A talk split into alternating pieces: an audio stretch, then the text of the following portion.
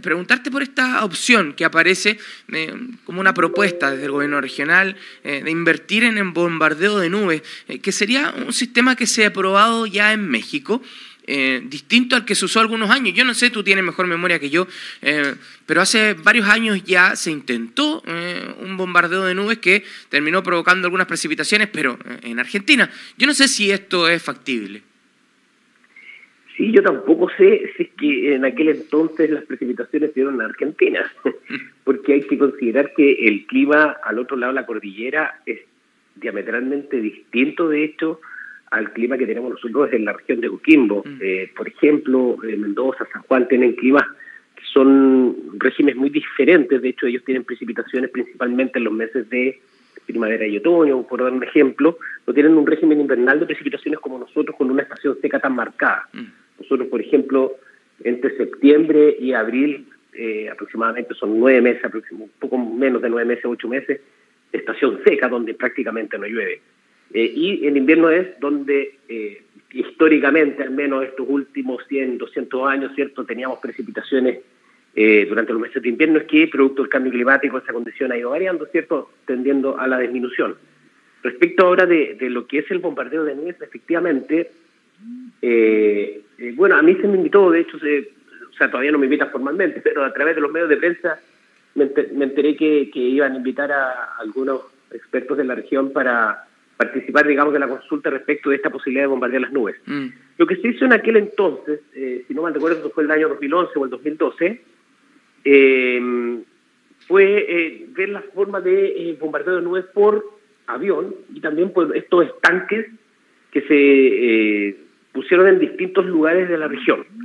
Lo que se hace es, para que, para que entiendan las personas, se, eh, se, toma yoduro de plata, se mezcla con una serie de componentes que son combustibles, se quema el yoduro de plata y se produce un humo. Y este humo contiene eh, núcleos higroscópicos de yoduro de plata. Lo que hace el yoduro de plata es, eh, es funciona como un núcleo, un núcleo de condensación, mm. un núcleo higroscópico, es decir, yo le inyecto a la, a la nube, en este caso, núcleos higroscópicos, lo que permite que el tamaño eh, de, la gota de agua aumente su tamaño y por lo tanto por gravedad precipita. Ese es al menos el fundamento teórico y físico. Pero eh, no solamente basta con inyectar yoduro de plata, eh, comprendiendo también que la superficie a sembrar es bastante extensa, hay que saber dónde están ubicadas las condiciones particulares y dentro de estas condiciones particulares es, que la nube debe tener agua sobreenfriada. ¿Qué quiere decir esto? Que el agua está en estado líquido, de suspensión en la atmósfera, pero a una temperatura menor eh, de cero grados. Esto es lo que pasa, por ejemplo, el mismo efecto que cuando uno pone una cerveza, por ejemplo, en el, en el freezer, ¿cierto? Y si tú no la perturbas, está ahí y tú la sacas después de un tiempo, tú ves que está en estado líquido, pero si tú la mueves, se te congela. No sé si alguien ha hecho experimento eso lo puede hacer uno en la casa. Eso ocurre porque el líquido estaba a temperatura bajo cero, pero como no tenía una perturbación física, puede mantenerse en estado líquido eh, por más tiempo, obviamente. Ya después, si pasa de los menos 5, menos 6, se va a congelar inevitablemente. Mm. Pero eh, hay un rango eh, bajo cero donde el agua puede estar en estado líquido y eh, sobrefría. Entonces, lo que hace este humo es generar esa perturbación y propicia, por lo tanto, que se puedan producir las precipitaciones. Eh, la, propuesta, ¿Mm? la, propuesta que hay ahora eh, es que, eh, a diferencia de procesos anteriores, me parece que este lanzamiento de núcleos de yoduro de plata viene ya sobreenfriado y eso haría en la teoría, y es lo que explican los, los expertos, es que eso haría que el efecto fuera bastante rápido y pudiera efectivamente provocarse la reacción deseada. Lo que pasa es que ahí es donde yo tengo la duda. Para empezar, lo que tú me acabas de decir, se lo a conocer, por eso yo mencioné la nota que, el, periodista de, la periodista del diario El Día me consultó. Le dije, bueno, ahora están hablando de un método renovado de un nuevo, habría que conocer los detalles, pero si se trata de yoduro de plata, aquí yo me hago la pregunta, según lo que tú me dices, perfecto, viene sobreenfriado, pero si yo voy a quemar el yoduro de plata, para quemarlo, en la combustión le aplico calor. Ajá lo enciendo, le prendo fuego. Entonces, como que a no ser que, eh, no, no lo sé, pero independiente de eso, eh, ¿cuáles son los estudios científicos que lo avalan? Por lo demás, habría que revisarlo. Mm. Acá en la región de Coquimbo no hay un solo estudio científico serio, eh, digamos, que haya sido revisado por pares, que, haya estado publicado en una revista ICI de alto impacto, que indique que es un método efectivo en Chile. No existe. Entonces, por supuesto que las empresas, eh, obviamente también el mismo, si alguien lo aplicó en alguna parte, el comprador también tiene que apostar a que su inversión fue tuvo resultados, por lo tanto sería raro que dijeras que no funciona. Y también alguien que está vendiendo su producto no te va a venir a decir acá que hay pocas probabilidades de que funcione. La región es muy particular, está entre medio de dos grandes sistemas climáticos y eh, por lo demás tenemos ahora eh, el, cambio climático que ha estado influyendo, tenemos fenómeno de la niña, en promedio estadísticamente tenemos cuatro a cinco eventos de precipitaciones en la región, por lo tanto eh, a mí me parece que si lo vamos a aplicar en Chiloé podríamos ahí estudiarlo, digamos, mm. pero en la región de Coquimbo yo no veo por dónde. Y uno entiende también en todo caso que estamos pasando por una crisis súper profunda y que en el fondo todo suma. Uno siempre le dice, oye, si al final, pero todo suma.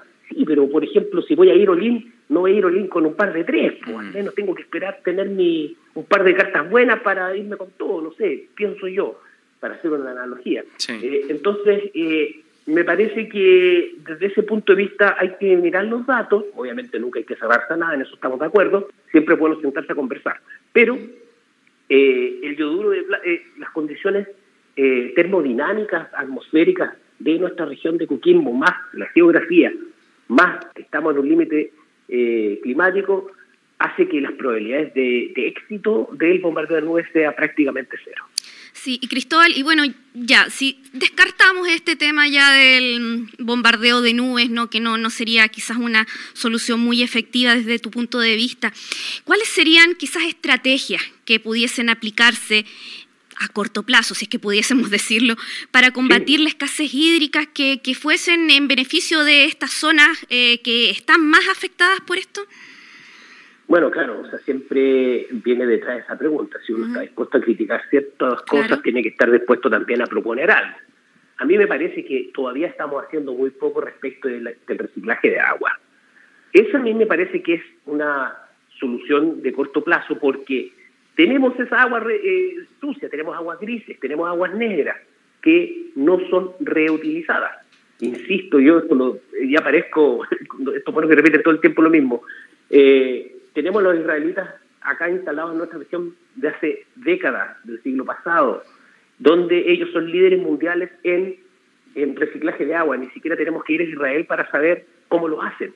Entonces, eh, basta voluntad, basta inversión, por supuesto que hace falta inversión, pero el reciclaje de agua a mí me parece que por lo pronto es una de las alternativas más inmediatas. Yo sé que desalar el agua es algo que, está sonando mucho, digamos, mm. pero todavía eh, no es viable para el sector agrícola, que es el principal consumidor de agua de la región. Claro, hay que tener proyectos de desalación paralelos, por supuesto, tampoco tenemos que poner los huevos en una misma canasta pero hay que pensar en el sector agrícola, que es el sector, el principal sector productivo de la región, no de, los términos de PIB, pero sí de eh, desde el punto de vista de mano de trabajo, entre otras cosas.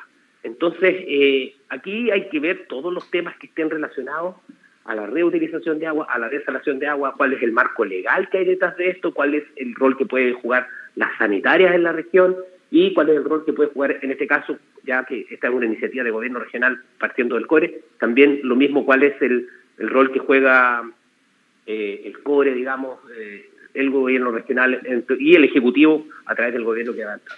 Sí, y con respecto ya entrando al, al, pronóstico de lo que nos espera para este año, eh, tuvimos el fenómeno, bueno, ¿Qué nos espera en el fondo? El fenómeno de la niña, el fenómeno del niño. Ya tenemos previsto que sea un año seco. ¿Podrían retornar las lluvias? ¿Qué es lo que se viene para este año, Cristóbal?